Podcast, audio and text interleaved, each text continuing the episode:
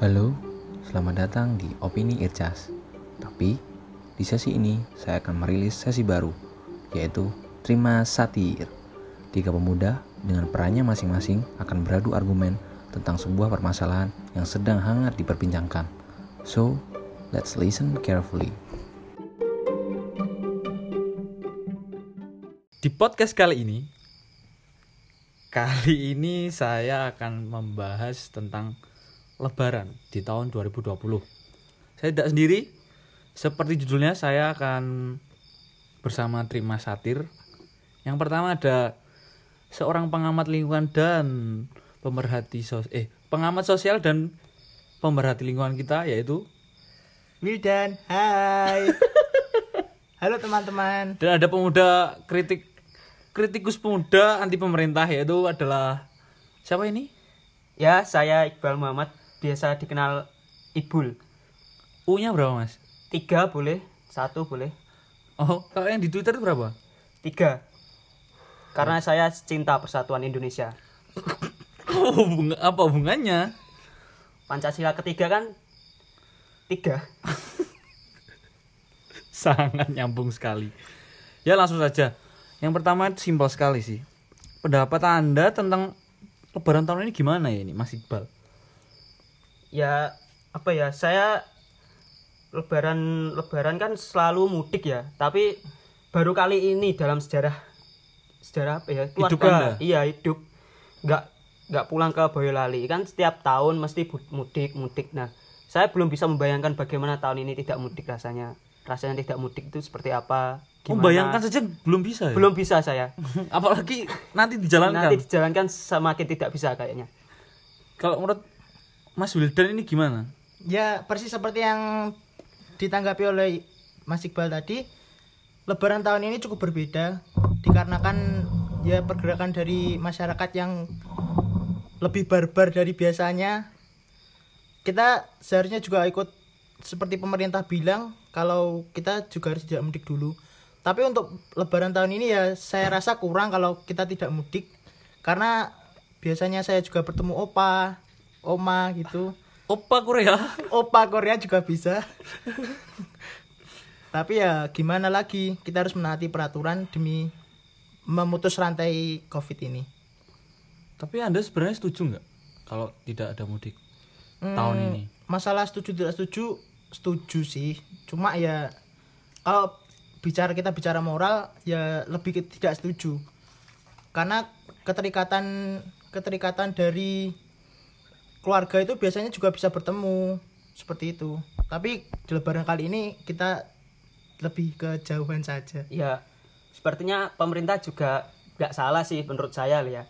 Karena kan COVID ini kan sangat berbahaya bagi orang tua, apalagi dari umur ke 45 ke atas.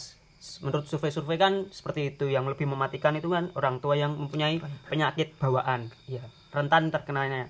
Nah, apabila kita tetap memasakkan mudik kan kita apa? Sebagai carrier ya. Istilahnya carrier ya apa pembawa, Pembawa. penyakit itu ya. Takutnya kan kalau di jalan anda negatif tapi kak cukup kalau ketemu orang gimana? Kalau orangnya itu positif kita kan juga nggak tahu gimana.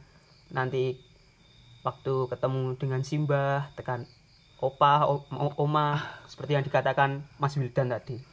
Oh, kalau saya di sini dikit mengutip ya tadi 45 ke atas. Berarti 45 lebih sehari nggak boleh.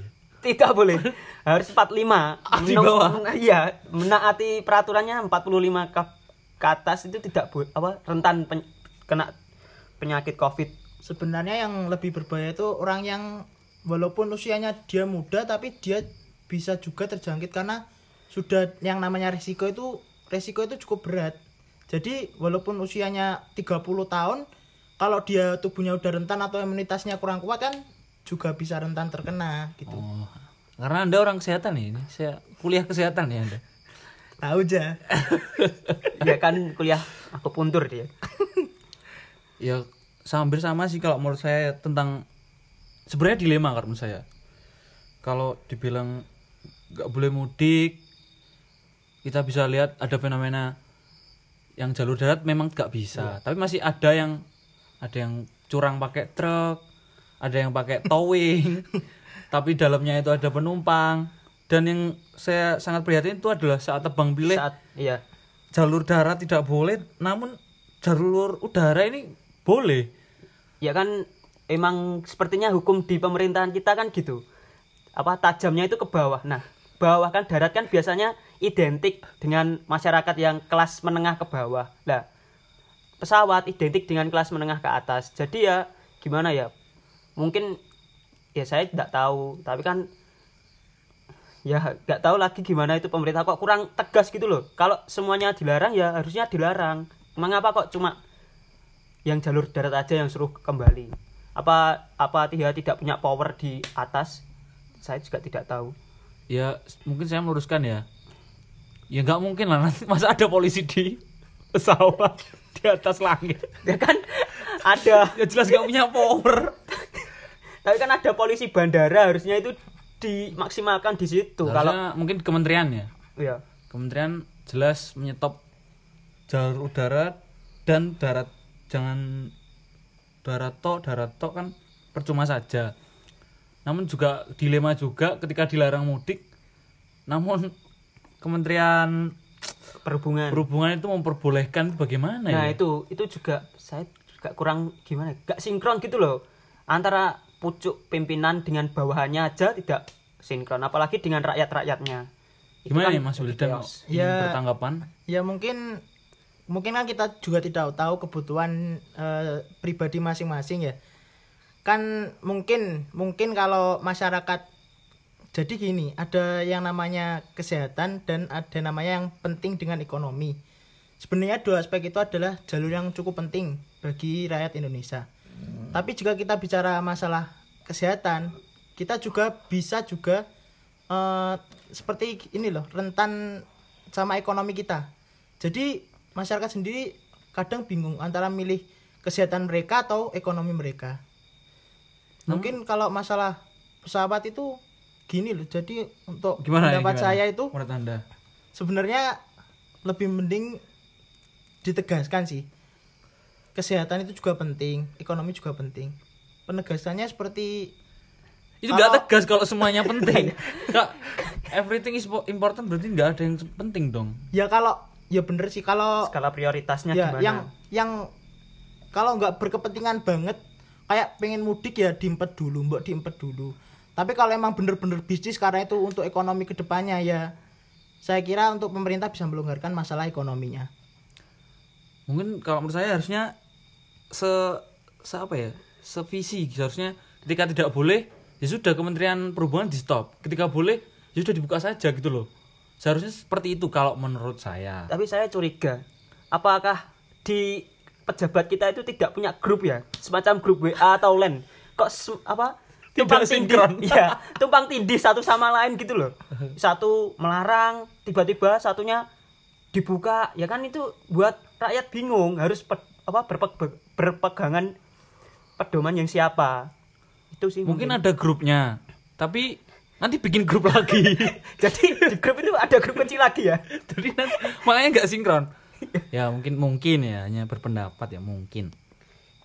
Nah terus sekarang lagi hype fenomena lebaran ini dilonggarkan justru dilonggarkan saat akan lebaran. Ini bagaimana pendapatnya dari Mas Iqbal? Ya apa ya? Kok malah dilonggarkan sebelumnya ya? Sebelum lebaran sebelum ya? lebaran ya? Kan kita sudah tahu gimana masyarakat. Kalau mau lebaran kan pasti nyari baju lah gengsi satu sama lain lah harus baju baru lah. Lah sekarang kan kondisi covid ini sebelumnya sebetulnya pemerintah membuka itu kalau saya sendiri ya menurut saya seharusnya setelah lebaran baru boleh dibuka. Seperti mall-mall gitu. Ini kok malah sebelumnya? Saya nggak tahu lagi itu gimana itu. Gimana Mas Wildan? Kok Iya. pengen bertambat demi memat- memutus rantai penyebaran covid ini juga menurut saya juga sebenarnya setuju dengan pendapat bang, bang Iqbal. Asik Bang Iqbal. Seharusnya dibuka setelah lebaran lah ya. Kalau untuk masalah baju kita kan juga nggak harus pamer-pamer baju sebenarnya. Lagian juga di rumah. Lagian juga di rumah ya itu yang saya tanyakan kok aduh gimana ya? Masyarakatnya itu sebenarnya juga beli baju juga bisa sih di online ya kan? Iya. Itu juga baju di online juga bisa. Hmm. merupakan solusi kan sebenarnya tidak harus ke mall. Iya, tapi kalau mungkin dari pandangan saya tentang kenapa bisa membeludak di mall itu menurut saya orang-orang sudah cukup muntap. Muntap itu bahasa muak. Muak. Kesel, capek. Iya capek. Orang-orang ingin merasakan jalan-jalan keluar gitu. Yang tidak bisa dirasakan saat di berjual apa beli jual beli online kan itu. Ketika kita jalan-jalan memilih baju terus didatengin mbak-mbaknya. Dikejar-kejar dikejar-kejar mbaknya. Itu kan tidak ada. Dan mungkin orang-orang juga pengen berpakaian bagus mungkin keluar pakai outfitnya. Kan percuma pokoknya baju bagus nggak bisa dipakai keluar. Nah. mungkin itu sih mungkin tapi itu sih. tapi kalau udah seperti itu kalau ya seperti ada yang kejadian di salah satu daerah di mana? daerah di daerah Medan itu kan ada loh yang mall dibuka terus ada satu satu Kasirnya. kasir yang terjangkit positif. Kan kalau udah seperti itu kan udah bahaya banget buat kalau udah gini loh udah punya baju baru tapi kalau kesehatan mereka terancam ya buat apa gitu loh. Mungkin buat outfitnya saat mati nanti. Tidak pakai kain kafan tapi pakai baju baru. Eh, di Twitter juga sempat ramai itu tentang apa nggak boleh kalau mau mati pakai baju baru? Ya itu. pakai baju bagus. Mungkin orang-orang juga kesel pakai lihat-lihat. Juga mungkin mungkin sudah muak capek. Ya ya tapi kalau masalah muak dan capek semua juga gitu. Semua tenaga juga medis juga gitu. Oh ya seharusnya kita pandangan dari tenaga medis ini? Ya dari tenaga medis sendiri juga gimana ya kasihan mereka itu. Mereka sudah merawat masyarakat berpuluh-puluh masyarakat beratus-ratus masyarakat. Tapi kalau banyak masyarakat yang masih bebel bukan tidak kemungkinan lagi kalau masih ba- tambah lagi nanti penderita yang positif. Mungkin bisa gitu. Hmm. jadi kasihan lah masyarakat. Sepertinya medis itu juga pengen pulang pengen berku- berkumpul sama keluarganya iya seperti sih itu. karena juga panas memakai APD Hmm, juga ya. capek, Capek. bekerja Benar, benar, sampai malam ya semoga para pendengar juga eh, di sini salah satu yang ke mall juga mungkin bisa tersadar kasihan iya tenaga medis Toh juga baju baru nanti masih ada setelah corona. malah lebih bagus lagi Malah kayaknya. lebih bagus. dan ini juga lebih berdampak ke ekonomi ya sebenarnya Ya. Iya. Lebih ke ekonomi dan kesehatan juga sama. Dua aspek penting itu dalam corona ini. nah menurut anda pilih yang mana ekonomi atau kesehatan menurut anda ini bukan menurut pemerintah Kalau prioritas utama itu lebih ke kesehatan saya. Hmm. Kesehatan. Jadi ya kesehatan itu penting sih nomor satu lah menurut saya. berarti ekonomi nggak penting Penting, cuma kan prioritas nomor dua menurut anda kalau nomor satu syahadat oh dua sholat ya mungkin kalau aspek ekonomi itu bisa dicari dengan cara online kan juga pasti pekerjaan online kan juga ada. Seperti kita jual baju atau membantu tetangga yang punya apa jenis? Apa? Eh, usaha rumah gitu kita bantu repost ya bantu jual ke online. Online kan juga bisa masalah ekonomi.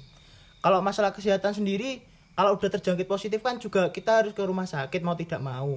Isolasi ya, jangan, diri. isolasi diri. Jangan sampai kita membohongi medis dengan tidak jujur seperti itu juga termasuk bahaya menurut saya. Kasihan tim medisnya kasihan tim medis. Menurut bang Iqbal gimana nih? Ekonomi Eh. atau kesehatan? gimana ya? Kalau dari dua sisi itu sangat sulit untuk memilih. Dua-duanya sangat penting menurut saya. Dilema ya? Dilema itu. Kalau apa ya istilahnya coba nggak nih terus corona gitu kan kadang ekonominya nggak jalan. Kayak penjual baju itu kan UKM UKM UKM kan kalau di rumah aja semuanya di rumah aja nanti kan nggak ada yang beli terus pendapatannya gimana? Tapi kalau dibesarkan egonya pengen beli baju pengen beli baju kan kasihan nanti tim tenaga medisnya. Nanti terkena penyakit juga kasihan seperti itu. Kalau menurut saya ya itu sih ekonomi itu penting dan eh, menurut menurut pandangan saya atau pengetahuan saya dulu Indonesia tuh saat krisis yang menyelamatkan juga UKM UKM itu sangat penting apalagi di Indonesia banyak yaitu UKM ketika itu PSBB atau lockdown ya bisa hancur ekonomi Indonesia mungkin pemerintah juga di sini sangat dilema tapi apa pun keputusan pemerintah kita sebagai masyarakat seharusnya mendukung. Namun pemerintah juga mungkin pernah melakukan kesalahan. ya kalau nggak mendukung sih nggak apa-apa yang penting tuh nurut lah pertama kalau PSBB ya wis nggak usah Ke mana-mana. keluar-keluar dulu lah diempet dulu daripada nanti nggak selesai-selesai kan kita sendiri yang bingung pengen liburan ke sini nggak bisa pengen liburan ke sini nggak bisa Kalau nggak kita tuh siapa lagi gitu loh ya yang kalau nggak kita siapa lagi kalau nggak sekarang kapan lagi asik.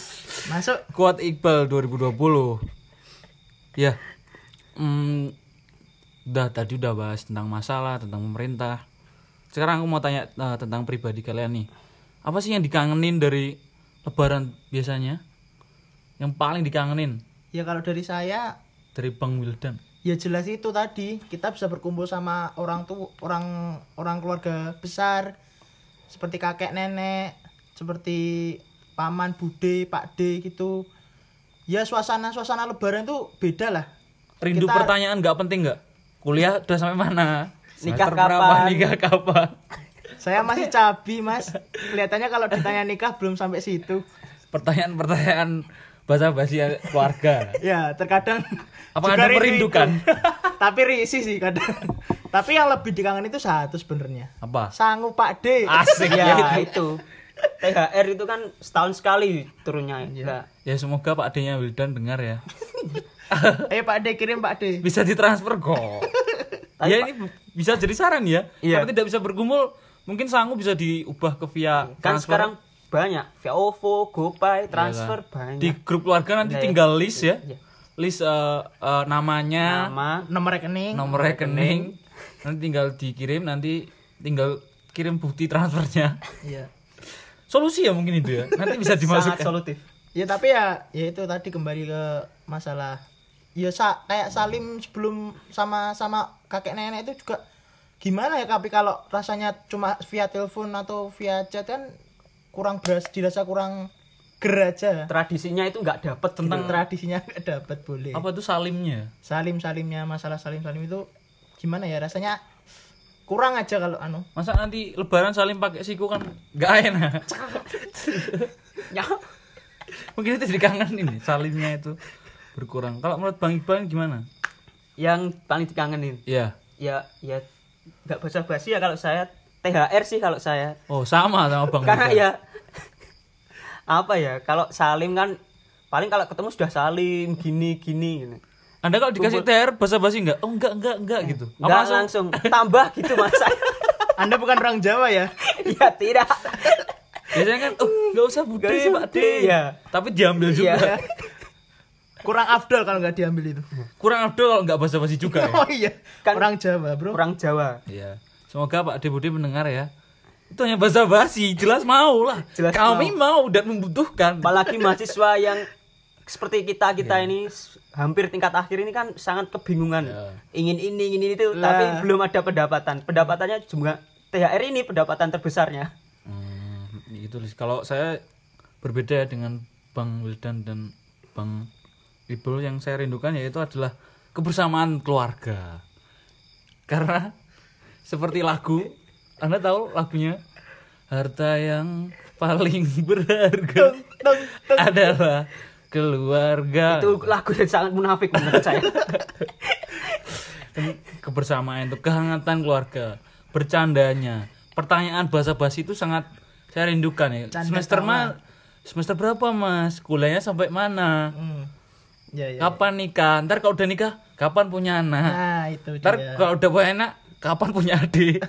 Nggak kapan punya istri dua. Ya. kembali ke Indosiar Ya udah, em, ini udah di penghujung podcast asik. Em, solusi kan tadi kita tuh kritik-kritik terus. Menurut anda solusi atau sarannya untuk pemerintah gimana nih, Bang Wildan dulu? Untuk solusi ya menurut saya sejauh ini pemerintah juga sudah sudah pas sih untuk menerapkan jangan mudik itu. Menurut saya juga ya ayolah. Tegas ya harusnya tegas, lebih tegas ya. ya lebih tegas lagi. Dan jika memang jangan mudik jangan mudik mohon untuk transportasi udara juga minta tolong kami kepada pemerintah janganlah eh, pilih kasih dalam hal mudik. Kita kita juga ingin sebenarnya semua ingin mudik cuma kalau keadaan masih seperti ini ya buat apa kita mudik kalau kita bisa membawa carrier atau kita sebagai carrier dalam pembawa virus corona? Ya mungkin kita berdiam diri di rumah dulu aja. Kita bisa bersilaturahmi dulu via via online kan masih juga juga masih bisa. Ya. Bang Iqbal. Nah, kalau menurut saya ya untuk saran pemerintah ya ya sebenarnya itu cukup bagus sih. Apa kebijakan pemerintah yang jangan mudik terus PSBB gitu itu juga cukup bagus. Tapi kalau jangan mudik itu ya jangan mudik semua. Maksudnya jangan hanya darat aja yang dikerasi. Yang via kapal lah, via pesawat lah itu harus juga harus dikerasi, harus ditegasi. Nggak boleh mudik ya nggak boleh mudik. Terus Hmm, pemerataan ya ya pemerataan terus kalau kondisinya seperti ini seperti ini aja menurut saya pemerintah udah dicabut aja semuanya. Jadi diloskan semuanya. Biar akhirnya itu apa ya hukum alam. Siapa yang kena siapa yang enggak terserah los. Lah kan pemerintah sudah bekerja cukup maksimal sih menurut saya sampai detik ini. Nah mungkin bulan depan wis di col lah kalau orang Jawa. Col wis los pokoknya. Kan paling orang Indonesia juga seneng kalau digituin kalau diloskan gitu. Dengan Ya, bebannya orang saya, iya. Bebal sekali orang-orang Indonesia ini. Dan resiko yang harus ditanggung oleh pemerintah juga cukup tinggi ya di sini. Bukan pemerintah semuanya. Semuanya, kena ini. semuanya. Harus menanggung resikonya. Iya. apa pun keputusan pemerintah ya kita akan dukung dan dukung. terus follow up ya. Ya ya semoga akan lebih baik. Ya semoga lebih baik lah. Semoga segera membaik. Amin. Kurvanya menurun lah pertama itu semoga aja. Kurva sud kurva like positif boleh yang lain tapi. Kalau positif udah suami narkoba? Istri- oh tidak suami boleh. istri Oh, dong iya. suami istri sudah positif hamil lah. Semoga untuk apa sih? Gak butuh sekali ya. Mohon maaf ya. Agak gue ada cringe ini dari bang Wildan sekali. Ya itu tadi da- eh, eh, kesem- apa solusi dari mereka berdua. Kalau menurut saya saya ambil tengahnya aja ya. Dari Mas Wildan tadi saya ambil dari pemerintah harus tegas dalam meng- menghadapi fenomena ini mengatur ini. Harus tegas tidak boleh pandang bulu. Sangat berkontra dengan pendapat Mas Iqbal Bang Iqbal. Eh, pemerintah kalau menurut Bang Iqbal tadi pemerintah ingin memilih ekonomi ya sudah pilih saja ekonomi agar Iya. ekonomi tetap berjalan tapi beresiko tentang kesehatan kalau menurut saya apa salahnya juga mencoba seperti luar negeri the new normal tapi mungkin kita belum sesiap orang luar, orang luar negeri yang memiliki new normal itu seperti kehidupan baru ya. Normal tapi semua buka tapi tetap dengan kebijakan yang baru seperti cuci tangan jaga jarak memakai, memakai masker sakit maupun sehat ke mana-mana pakai masker. Aturan kesehatan lah. Karena juga lockdown banyak yang gagal negara-negara lain ya semoga intinya semoga sem- semua semakin membaik. Semakin membaik lah seperti sedia kala ya. Iya. kami semua ya rindu. Ya tentang Semuanya. hidup normal. Hidup normal kembali. ya cukup sekian ya eh, podcast dari Terima Satir. Ini podcast pertama kami. Untuk mendukung, mendukung podcast ini kalian bisa like dan follow di akun opini Ircas ini salah satu eh, konten dari opini Ircas. Ya saya Ircas Sandro saya Wildan. Saya Ibul. Sampai jumpa di podcast selanjutnya. Dadah. Bye bye